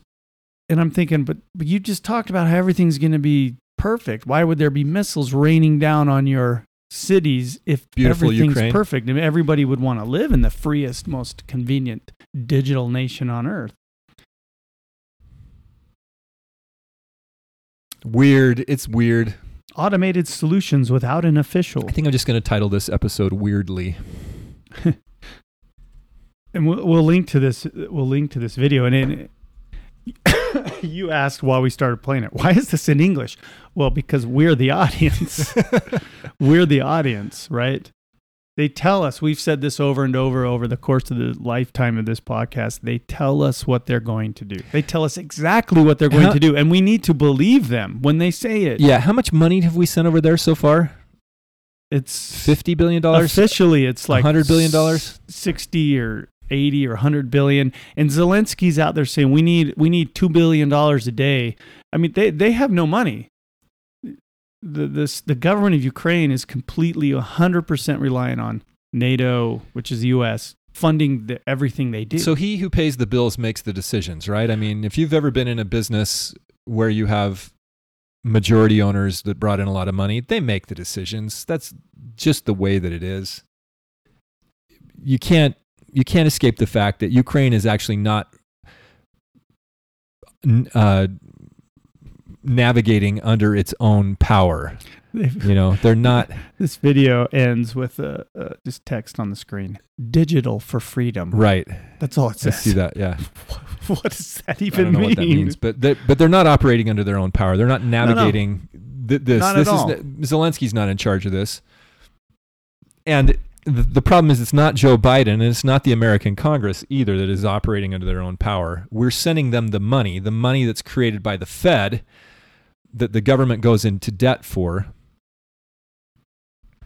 Again, that's a big question everybody should be asking themselves. And maybe if we make a T-shirt for Mind Virus listeners, the one the one concept that I would like to get out into the open is why do we have both debt and inflation? We shouldn't we should either have one or the other. We don't need the debt. We can have inflation without debt. That was the whole point of the Federal Reserve is it was supposed to control inflation. I So- read. If we have inflation, that means we don't need a debt-based money system. The government should just be able to print whatever it wants cuz it does anyway. I And, read. but we're in debt for it. Right. I read uh, the other day that the the 1913 dollar, which 1913 is significant. which is prior which is the year the Federal Reserve Act was passed. The 1913 dollar is now worth three cents. Right. We've almost lost 100% of the value of a dollar Right. in 100 years. And it's all intentional. Oh yeah. So that means the Fed has re- resoundingly failed at the quote unquote mandate to control inflation, right? Well, they've, but that's never been. they they did this to control real- the money. Uh, well, I think they did control this to the control world. the world. Yeah. Right. And and that was our very first episode, right? The creature from Jekyll Island, all that stuff. Go Yeah. go read up on that. There's tons of good, deep, thick information about that. Uh, And uh, 1913, in my opinion, represents the beginning of the end of the world, basically. really good uh, collaborator that I heard with uh, Catherine, uh, Catherine Austin Fitts, a guy named John Titus. Pretty sure that's his name, John Titus. He talks a little bit about the history of money, how money works, and um, he's on record saying, "Look, the pandemic was a monetary event, and these guys that really know what's going on, like Fitts and Titus, they're talking about." The fact that the move the the whole point is to get us to a central bank digital currency. Yeah. That's the whole point. And that's because that's game over. That's where uh, they're in control of everything. It is. So they won't need red flag gun laws. They won't need any gun laws when you can't buy a gun, when- with central bank digital currency because they'll just flag you. They'll just uh, won't let you buy it. You, you, don't, you don't even have to. Mhm. They don't even have to flag you individually. They can just say Look- no. This this currency is no good. Humans are resilient. guns. Humans are resilient. We need to make we need to make inroads into places that they control. Food is one. Uh, the money system is a good one. Just start start using cash again. We've talked about it before. We've got listeners. I talked to Dr. Nick Riviera the other day about Cash Fridays, Hey and he's like, everybody! he's like, I'm using cash every day. He says it's really actually inconvenient when you go to the gas station and try to pay in cash anymore. right, because Well, you got to go inside. You know, that's that's awesome that he's doing that. That's quite that's quite a significant inconvenience being willing to use cash at the gas station. Right, Um, so way to go, Doctor Nick. and and we can do things like that, but we're up against a leviathan. This is a, a Yeah. behemoth. We I need mean, we need food independence to start with, and then we need medical independence too, because yeah, they they've which been is very illegal. Right. It is, they've been very very successful in eliminating uh, the ability to use n- natural substances, even. Well, not only to, that, to medicate Find a doctor that's not part of some network. cartel. Right. Find a doctor that isn't part of that. And They're hard to find. There's some good doctors out there. you might find a doctor that you trust who is part of one of these things who will treat you under the table, so to speak, give you some advice or whatever, or even get you some medicine. But you can't even go to a doctor that isn't part of the cabal that your employer signs on to. And, uh, you know, employer provided health insurance is, is handcuffs. Well, that's that. I think is where it all started. You know, Right. D- divorcing people from understanding of what their It's not a benefit. what, what divorcing people from what it actually costs, It's right? It's not a benefit. Okay, it's hurting you. yeah. It's hurting the you know it's the whole system, right? You try to switch uh, insurance, medical providers. You you can't do it without switching jobs. In most cases, you can't shop around. If you move to another state, you got to start all over. It's very inconvenient. It's meant to be that way because it enriches the cabals and the cartels, like the Intermountain Health Cartel. yep. They have very little competition. Well. On that note, Yeah, maybe it's a good place to stop uh, and and uh, give us a week to contemplate why David Leavitt sold Buffalo to Ukraine for a baby. Just saying that there's no other way to spin it, right? There's no other way to spin it. He the problem is that's the public. That's what we know. I Like, know. He admitted to that Even on that. tape. yeah, he did it in a way like he's on video. He's like he's, He's happy about it. He's, it. He pr- he's like, look at what, look at the deal I pulled off. and it's like Traded these Indians some blankets. What are the things that he's afraid to talk about or won't talk about? What kind of deals is he keeping to himself? And I still want to know if Ukraine ever got its buffalo. And and are the buffalo dead now from Russian bombardments? It's just such a strange, bizarre thing. And and, and Where, I- where's his apartment? Is his apartment in Kiev? probably? I mean, where else would you have it? And what do you have to rush over there to get before the war? Like, like you said, it's probably not baseball cards or a Sting collection. It's financial records, What, what is it that's laptops, Hunter Biden's laptop. He got yeah Hunter Biden's laptop over there? Uh, it's so strange. We already have that over here, Mister Leavitt. it's so everything about this just is is. This is just It's like the- This is just like the little Utah connection. That's the thing. This is just Right. like the little tiny right. bizarro Well, we think it's little tiny. Maybe. well, yeah, maybe it isn't. Maybe these. Maybe these guys. Maybe the Leavitt. Well, look. Well, I think I think we've lost we've lost a few listeners because of some of the stuff we've said about the church. Uh, maybe we'll lose more, but guys, Mormons, Utah Mormons, uh, members of the Church of Jesus Christ of Latter Day Saints have a lot of really attractive qualities for this cabal that rules us. We make good servants to them. Right. Not questioning your authority is They're open a number This- one. This isn't something that like we're making up. I mean, the the intelligence, the intelligence agencies. They recruit heavily at BYU, uh, Utah, Utah yeah, State. They, they love they love us. okay, look, number one on the list, A1 on the list is not questioning the people who are in authority over you. Dumb question. Being willing to compartmentalize and, and not look at your life with the same principles in every aspect of your life. Being being willing to compartmentalize things and say, "Oh, I'm I- don't need to question the leaders or this thing that I saw over here." Or you know, lot, I I remember growing up as a kid how people would say, "Yeah, so and so lost his testimony because he he had done a lot of business with the church bureaucracy and didn't realize the church bureaucracy was different than the leadership. How is it not different?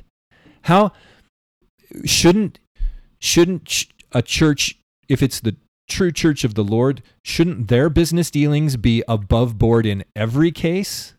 right. Shouldn't they be held to a higher standard? But yet we've excused, at least the people that I was talking to had excused their behavior. Well, it opens up a uh, terrifying train of thought. What's wrong with the LDS? Well, just if you are LDS, it, it, it's a terrifying thought to think that maybe, maybe it's not what you have been taught in that sense, right? In that maybe not everybody's on the up and up. That's a terrifying thought to Yeah. consider given our culture.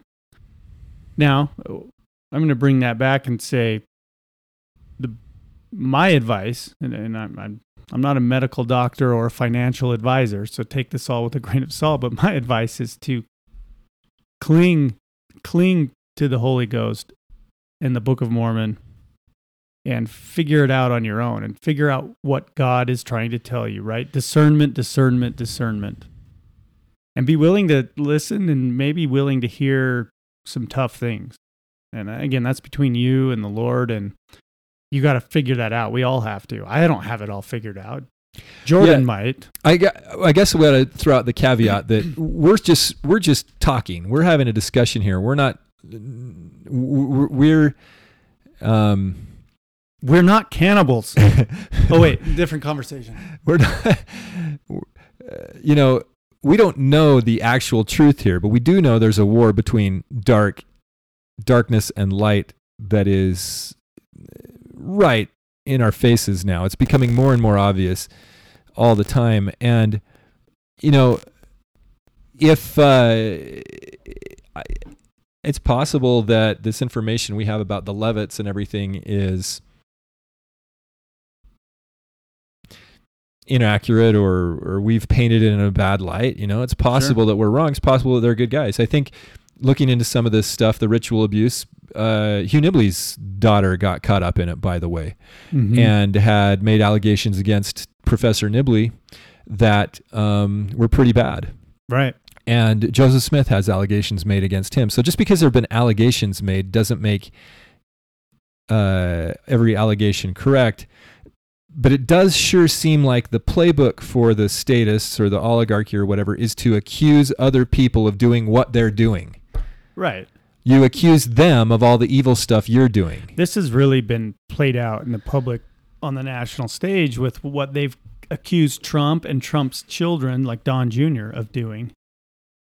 Exactly what Joe Biden and Hunter Biden are doing. It appears that that's the case. I They- mean, we have so much evidence to the co- to the contrary that, that Trump should be exonerated, right? Evidence to the contrary of what the MSNBC crowd was pushing the last four years, right? Well, the you- Russia ho- the Russia if narrative. You, if you believed the Russia hoax, which they tied Ukraine into it as well, the Hunter Biden laptop should be the Don Jr. laptop.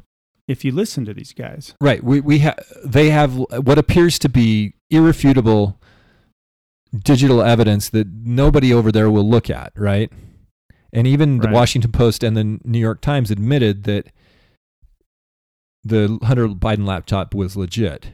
Right. Finally, after four but that's years. as far as they'll go. after two it. years, excuse they me. well, they won't go farther and, and talk about the implications of that and what it means for our national security, for the ethics of the president of the United States, and and uh, you know, So we can only go based on reason and debate here, but you know, it is we're supposed to be a country of innocent until proven guilty, right? right, But now everything seems to be tried in the media and there's certain people that don't get that, that, that just never that they just escape scrutiny almost entirely. In fact, uh, this John Titus guy brought up in a discussion with Catherine Fitts how he what, what woke him up is he saw after the 2008 crisis he watched a PBS of all places a PBS documentary a frontline documentary called The Untouchables where they discussed how nobody has been held accountable for the crisis of 2008 even though there was massive fraud. It was massive mortgage fraud that caused that. And the reason that nobody was held accountable because it was the bankers Nobody, and we didn't even Right. talk about it. We we gave them all the money. In fact, they put a gun to Congress's head, and they got all the money out of it. And it wasn't just eight hundred billion dollars; it ends up being like fourteen trillion dollars that Yeah. they got out of that two thousand eight TARP bailout. So even though it's been bad for hundred years, it's been really bad for the last 10, 12 years. 14 years, while those guys have had tons of money to fiddle around in places like Ukraine and the American housing market and the pharmaceutical industry, whatever they've been who's doing. we going to don't know. hold? Who's going to be held accountable for 2020? We, we were talking about this before we hit record, right? Nobody is. Nobody. They're not even going to have sacrificial goats like Fauci and Birx. Right. Who's who's going to be accountable for all that pandemic crap, the lockdowns, the regulations, Absolute the, the soul destroying, destru- yeah, the children, human human, cri- human yeah, rights crimes. massive crisis. I don't think you can ever. I don't think we can overstate the damage that was incurred upon humanity in 2020. And the problem is that was intentional. Of course it was, right? Of course it was. I I uh, I I have this idea that 9/11, 2001, right? September 11th, 2001 was an initiatory ritual signifying kind of the the beginning of the end or the controlled demolition of America. It was symbolic, right? Yeah. The Twin Towers were representative of American financial clout and, and progress. And I mean, how many movies pre 9 11? There's so many movies that have those towers in them, Mhm. just as a as a flavor shot, you know, an establishing shot. Well, and New York is or was it's the financial yeah. capital of the world. it's the center of the of the world. It's one of the biggest cities in the world. It's where It's where, where Wall Street is. everything happens in New York, right? You want to become rich and famous, you go to New York at, at some point in your life, right? And it's a cool city. I've been there a little bit. After about three days, I was claustrophobic and needed to get out. But Yeah. I think that that the hitting those towers, whether it, no matter what you believe about like the inside job or anything like that, hitting those towers was highly symbolic, highly symbolic, and I think it uh, represents the beginning of the end. The timeline shifted after that, and times changed. You could add in, you could add that the Pentagon was also quite symbolic, right? And and since that time, American finances and military uh, might have suffered greatly because of misadventures and the spending sprees and the printing of the money. And uh, the world was different in in 1999, a lot different. I mean, we're old enough, and we were old enough then to remember like what it was like in the 90s. 90s had its problems, right? But it was we live in a dystopia compared to that time. Oh, I yeah. mean, we grew up we grew up as kids and we we didn't have the internet. We didn't have computer games really, you know, the the, the Nintendo was starting to kind of get popular, but what did we do? We got up in the morning, we roamed the neighborhoods and we had this kind of we had freedom and our parents were free to to pursue things that they wanted to do without a lot of uh, regulation, red tape and overbearing you saying they had mindfulness? I don't know if they had mindfulness, but n- nowadays you got to have a license to sell lemonade on the street corner. I mean, Pretty close, it- yeah. it- and, and our money's our, our money doesn't go very far. It's hard to buy a home. I, I feel bad for like young couples starting out. I, don't- know what they they can't even afford to fill the car up to go to gas to earn a living, hardly. So, uh, t- we definitely. I so I I think things changed irrevocably on 9/11, and then you have the financial crisis, which woke a lot of people up. I think that woke you and I up. yeah. It was part of it anyway. And then and then that followed you know, undermining all of this was the the Iraq and Afghanistan wars, the financial crisis. Then you had the pseudo pandemic right after that, the first little run at the pandemic in 2009, 2010. And then of course you've got 2020. All leading up to what exactly? 2030? Hmm. We'll all be the freest. We'll be the freest and most digital and most controlled we've ever been. Because let's remember that freedom is slavery.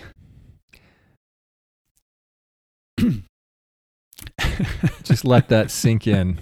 Don't. I, am not even going to say. And this is why Just I try to- sink in. I try to avoid all this stuff during the summertime, especially. I try to avoid it altogether, but 2020 kind of roped me back in. I was realizing I can't ignore this crap anymore. We're being, we're being absolutely hammered. I mean, let's not forget, right?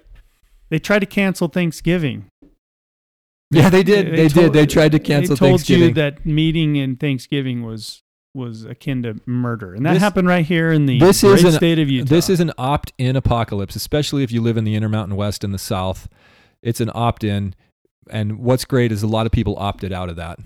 There were plenty of folks on the in the on the coasts in the big cities that uh, were when they're still they're, significant- they're lost. were they were Big cities are lost. significantly uh, locked down. They were they were legislatively, regulatorily, they were A lot of it is voluntarily. well, yeah, but a lot of but a lot of that was also enforced, like the guy getting escorted off the beach Right. for surfing.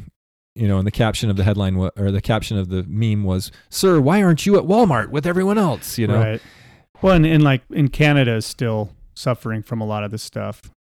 yeah. Um, New Zealand, Australia had it really bad. I think they still do.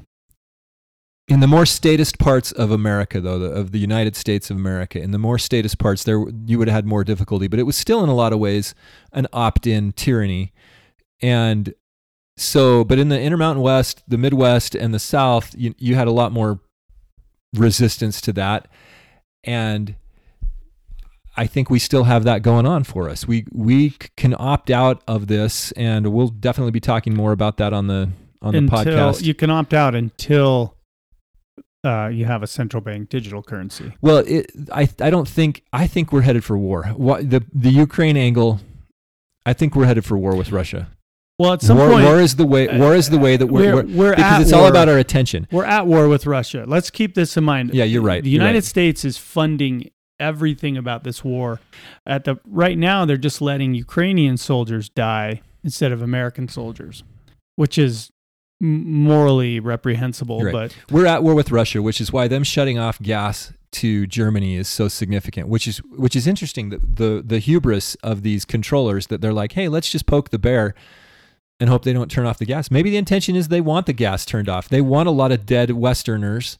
I think that's a good question. Is is is the war a real war? And, and what I mean is, this isn't like a traditional old school war. Where it's like, oh, you're an enemy. No, there, there there's. I no, think this is fifth generation warfare. We've Uh, talked about how war is going to be different. We're always, if you talk to any military professional, they say we're always fighting the last war. Mhm. So in the Gulf, they're fighting the Vietnam War. Uh, in Afghanistan, they're fighting the Gulf War. You know, so the war on quote terror wasn't as successful because we weren't tooled up to fight the terror, and now they've tooled up to fight the the people by, you know, putting in place all these Well, "you're a terrorist" This is a war on mentalities. this uh, potential. the people. This has the potential. This uh, Russia war, we'll call it that, has the potential to be a war on prosperity, a war on uh, productivity. Well, I think it already is. You were going there. We we talked about this The- at the start of at the start of the year. Are we? In, when does World War III start? We're already in it. We're Yeah. already in it. But look at these countries. There's countries in like like uh, a lot of people. Uh, the mainstream is ignoring what's happening in the Netherlands with the farmers, the Dutch farmers. Right. They're getting legislated or regulated out of their industry, out of their They're- People are ignoring the collapse of Sri Lanka. People are ignoring what's going on in, I believe it's Peru. And these countries are all highly rated by the ESG. They have their high ESG score, which is environmental, social, something or other. the environmental environmental Uh, social garbage score. It's it's basically a green score, right? A green social score. And a lot of companies, a lot of American corporations are buying into this ESG stuff. And what it basically what it is is it's the Green New Deal. Countries like the Netherlands, whose governments have bought into this, are telling their farmers you can't produce nitrogen or use nitrogen in your farming. Well, you can't farm without it and a lot of that is naturally occurring. I don't understand all of it. I haven't done all the homework, but the Netherlands exports a lot of Europe's food. You can't tell me that's an accident that they would go to the heart of food production for a continent and shut it down. Uh, it's like here in the United States, right? The same type of thing is happening with all these strange incidences at farms and, and cattle ranches and pig farms and Food processing plants. food processing plants. Uh, Pete Pete Buttigieg, I think that's how you say it. butt gig is how you say it. He's the transportation secretary. He's he said, you know, it's a great thing that uh, gas prices are so high. They're forcing people into e- elect, you know, electronic or electric vehicles. Pete, that's not what's happening. First of all, second, electricity doesn't just magically appear into a battery. And third, why are you celebrating the destruction of uh, economic life in America? Have you seen, by the way, the Ford Mach E Mustang, the electric Mustang? Not in person. I've seen a couple of them around. It looks just like another crossover SUV, by the way. Sorry, not super stoked about the new Ford Mustang. Yeah, you know these e e cars. These uh, I mean, that's like your regular hatchback. right. That doesn't look like it. These electric vehicles are cool, and, and I think it's it's a great innovation. But we have to be realistic, right? Where does where does the electricity that you charge these cars with come from? Does it come from your your heart? Comes Does it from come Uk- from rainbows? Comes from Ukraine. Does it come from unicorns? No, it comes from coal. It comes from coal being burned. All- and that's okay. That's where that's you know. And there's other ways we can look at other ways to produce power, but nothing, nothing is proven as cost effective and as efficient and as powerful as fossil fuels and coal. Wind and sun and all that stuff just doesn't do it. Hydro can be pretty powerful, but still, that's uh, it requires you to build a big dam on a river. No, Right. Anyway, they're trying to kill us all. Alex Jones said, "Act like you Turn li- into Frogs Day. act like you live, or else they're gonna kill you." Act like you want to live. There's a documentary out on iTunes about Alex Jones called Yeah. Alex's War. I'm looking forward to seeing that. In its pre-sales, it became with all the there, it's probably the most censored documentary ever. They can't advertise it anywhere. And in its pre-sales, it became number 2 to Top Gun on iTunes. Act like you want to watch the movie, or else you are not, You are not in the minority here, guys. You're in the majority. Everybody, but but the problem is the majority doesn't all quite understand things the same way. Right. The majority meaning people who realize that there's a problem and they would prefer not to have this statist oligarchy, but we're divided and therefore we're more easily conquered by this small minority of true believers. Divided we fall, united we stand. Come on, come on, let's get together. Who That's sings an- that? I don't remember. That's an old song from like the 70s. I think I pretty much did it justice. I'm going to have to find it and post it and since you mentioned it since we're into sources. Right, and right. footnotes and all that crap. Okay, well, look, uh, interesting discussion. A lot of weird stuff is going on. I think we should probably wrap it up, but uh, somebody. We, we've got all of these data points that, and Utah is tied in. Okay, Yeah, remember, Utah is Utah is tied in. We pl- uh, we play some sort of an important role U- here. Utah was one of the first places in the country to get mail-in voting. They had the electronic voting machines early. They've got a digital ID that they're trying to roll out. Somehow, for some reason, we are yeah, we're front runners here.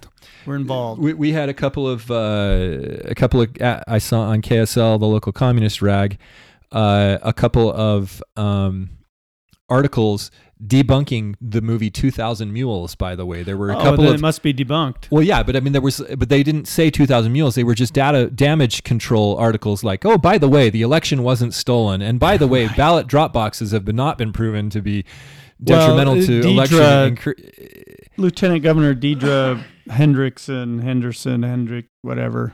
Hedricks She Hen- said Hendricks? she came out recently. It was like we did an investigation and uh, an audit, and everything's great. There's no problems with the election. Well, of course you would say that. You won the election, right and you're the only person uh, who ha- is privy to any of this. You prevented people from doing their own independent audit, and Right. you actually threatened and, and intimidated those people. So right maybe you should sit down, Deidre, well in a uh, prison cell. I, I worry Utah, you know, you, the rest of the world seems to be waking up. Is Utah waking up? Or are we just going to go right back to sleep because some authority figure says there's nothing to see here? Yeah. Pl- Whether that's whether will. that's in the government, A lot of in the people will. schools, or in the churches. A lot of people will go back to sleep, but a lot of people are awake. And like you said, when you when you see these things, you can't unsee them. When you see these things come among you, the Lord commands you that you awaken to a sense of your awful situation because of the sword of justice which hangs like the sword of Damocles above you, suspended by one horse hair. You mix your quotes up there, but I Okay. yeah You get what I'm saying? yeah yeah. This is an awful situation. when when when the whole when the people who run the world are trying to kill you, that's an awful situation. So you can eat the bugs and do what they say, or you can fight for your freedom. Did we talk about the Georgia Guidestones on here? no, but maybe next time we should. Did we? We didn't. We were in the middle of Stranger Things, right? Because Yeah. that was another weird thing that happened Georgia here in Guidestones, July. by the way, got like blown up. Well, if you don't know that, everybody that's listening already knows that. But not only did they get exploded, one of them got exploded, but then they demolished it within Yeah. 24 hours, and now nobody will talk about it. Yeah, it's it's weird. Like I don't know why it happened. It, it's uh, we need They're gone. Just one of those They're strange just things, gone. right? And and the significance, right? The Georgia Guidestones had a plaque on there that said that you got to keep the population below like 500 million or something. in balance. Yeah, it basically pitches humanity as sort of a plague upon the earth, and the the population needs to be at a certain level so that it can be in harmony. right. Because Harmony with starvation and poverty. Yeah, I don't know. Yeah, but it, one of them blew up, and then uh, they just wiped the f- planet. Well, look, friends, of them. friends of the podcast, I know you're listening out there. Please contribute to our th- our uh, thought process here on the website. L- let us know what else is going on, what else we should be talking about, what you're thinking. Uh, this is all weird stuff. Just weird, weird, Weird, wild stuff. weird, crazy stuff. Was that the was that that was Saturday Night Live parodying Ed McMahon on the Johnny Carson show? Wasn't it Ed McMahon that was like his sidekick for a while? Yeah, Weird, weird, wild stuff. I don't remember that, but Another link for you to dig up. okay. All right. Well, thanks everybody. We're going to let you go. Uh, we are the Mind Virus podcast, mindvirus.show. He's Jordan Bruno. And across the table from me is uh, Bobby Flood. Thanks for listening. Hope you guys have a good week. Thank you, everybody.